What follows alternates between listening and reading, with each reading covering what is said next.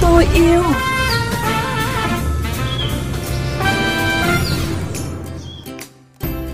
Thưa các bạn, tại Hà Nội, hơn 200 tấn rác thải y tế chưa được thanh toán do chưa xác định đơn giá xử lý. Đại diện Urenco 13 kiến nghị Ủy ban nhân dân các quận, huyện, thị xã tạm ứng cho các đơn vị thực hiện công việc này trên địa bàn nhằm đảm bảo hoạt động. Bộ Tài nguyên và Môi trường yêu cầu Tổng cục Môi trường ra soát, đánh giá tình hình thực hiện thu phí lĩnh vực môi trường, đề xuất sửa đổi, bổ sung tỷ lệ cho phù hợp. Theo báo cáo hiện trạng môi trường biển và hải đảo quốc gia giai đoạn 2016-2020, nguồn thải từ hoạt động nuôi trồng thủy sản và hoạt động từ du lịch biển là nguồn thải có mức độ tác động lớn nhất và là nguyên nhân trực tiếp gây ô nhiễm môi trường cục bộ tại một số vịnh, đầm phá ven biển. Không phải chuyện đâu xa. Thưa các bạn, ô nhiễm không khí, đặc biệt là ô nhiễm bụi mịn PM2.5 tác động trực tiếp đến sức khỏe của người dân, làm gia tăng nguy cơ gây tử vong sớm, nhất là tại các khu vực đông dân cư. Ghi nhận của phóng viên Hải Hà trong tiểu mục Không phải chuyện đâu xa. Bác Nguyễn Hồng Lan ở khu Văn Quán, quận Hà Đông, Hà Nội khi chưa có dịch Covid-19, hàng ngày đi tập thể dục ở gần Hồ Văn Quán. Tuy nhiên bác Lan đã phải điều chỉnh giờ tập của mình sau khi không ít lần chứng kiến hoạt động đốt rác thường thường họ hay quẹt khi mà ờ, nhiều thì họ đốt khói lên úng tất cả nó tác động đến sức khỏe của người dân nhất bởi vì người ta đi thể dục đi qua đi lại hít cái không khí ấy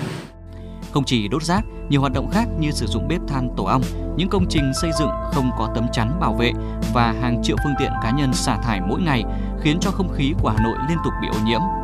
Vào những tháng sau thu hoạch lúa, Hà Nội còn bị bùa vây bởi khói từ hoạt động đốt rơm rạ. Dạ. Bác Công Khánh ở quận Nam Từ Liêm phản ánh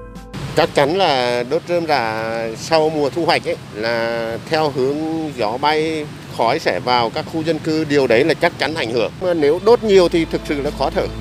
Theo một nghiên cứu mới được công bố của Đại học Y tế Công cộng, nồng độ bụi mịn PM2.5 trung bình năm 2019 của các quận, huyện, thị xã trên địa bàn thành phố nằm trong khoảng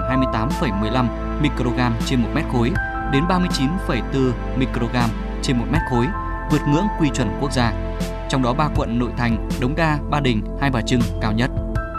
Còn theo một nghiên cứu của Ngân hàng Thế giới, nồng độ trung bình năm bụi mịn năm 2015 của Hà Nội cao hơn 50 mg trên một mét khối.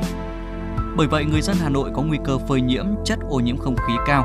Bà Nguyễn Lệ Thu, chuyên gia cao cấp về môi trường của Ngân hàng Thế giới tại Việt Nam cho biết. Khoảng 40% dân số Hà Nội đã và đang bị ảnh hưởng bởi cái nồng độ bụi PM2.5 này. À, những người dân sống ở Hà Nội, đặc biệt là người dân sống khu vực nội thành đang phải hít thở một cái bầu không khí có rất là nhiều bụi mịn và cái lượng ô nhiễm ở trong không khí thì rất là cao. Phó giáo sư tiến sĩ Trần Thị Tuyết Hạnh, giảng viên sức khỏe môi trường, Đại học Y tế Công cộng phân tích, mỗi ngày con người hít thở từ 10.000 đến 20.000 lít khí tùy thuộc vào hoạt động thể lực. Thường xuyên hít thở không khí ô nhiễm có nguy cơ mắc một số bệnh cấp tính hoặc mãn tính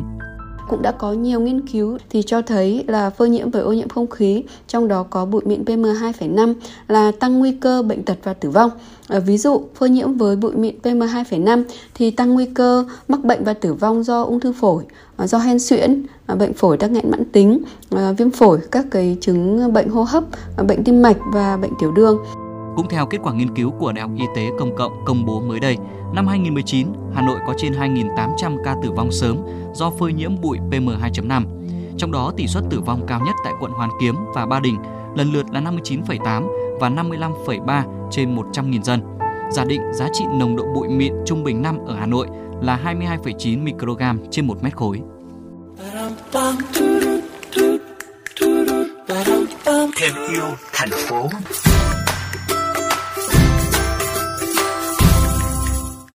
Thưa các bạn, ô nhiễm không khí nói riêng và ô nhiễm môi trường nói chung ngày càng được nhận thức rõ hơn trong cộng đồng, từ người lớn đến trẻ nhỏ. Mỗi hành động đẹp bảo vệ môi trường đều có sức lan tỏa mạnh mẽ như tranh, sản phẩm tái chế của các em nhỏ tỉnh Bến Tre đang tiếp sức cho chiến sĩ tuyến đầu chống dịch.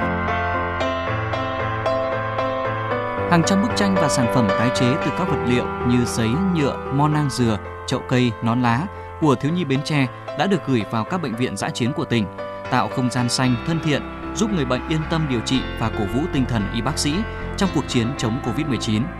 Chị Lâm Như Quỳnh, Phó Bí thư Thường trực tỉnh đoàn Bến Tre, Chủ tịch Hội đồng đội tỉnh cho biết, đây là một trong những hoạt động sáng tạo của học sinh sinh viên trên địa bàn với chủ đề Ở nhà vẫn vui, ở nhà tích cực. hơn 300 tác phẩm là rất nhiều câu chuyện, những lời động viên, góc nhìn ngộ nghĩnh và tươi tắn của các em nhỏ, góp sức chống dịch cùng các anh chị đoàn thanh niên. Hội đồng đội tỉnh đã đưa sản phẩm vào ba bệnh viện, được các y bác sĩ và đoàn viên của bệnh viện tiếp nhận. Và chúng tôi rất hy vọng từ những nét vẽ dễ thương và tình cảm của các bạn nhỏ sẽ giúp tạo thêm sức mạnh tinh thần cho họ sẽ góp phần để giáo dục thêm ý thức bảo vệ môi trường cho thiếu nhi và thực hiện mong muốn xây dựng bến tre xanh của tỉnh. Chị Lâm Như Quỳnh cho biết thêm, đề án bến tre xanh đang hình thành thói quen cho rất nhiều đội viên thiếu nhi của tỉnh trong việc phân loại tái chế rác thải nhựa. Năm học tới, Hội đồng đội tỉnh sẽ tiếp tục triển khai hoạt động thu gom vỏ hộp sữa, giúp học sinh có ý thức trong việc hạn chế thải rác ra môi trường. Câu chuyện tranh và sản phẩm tái chế thổi sức sống mới vào khu cách ly của phóng viên Minh Hiếu đã khép lại thành phố tôi yêu ngày hôm nay. Mời các bạn đón nghe chương trình lúc 16 giờ đến 16 giờ 30 phút các ngày từ thứ hai đến thứ sáu hàng tuần trên FM 91 vovgiao thông.vn và nghe lại trên Spotify, Apple Podcast và Google Podcast.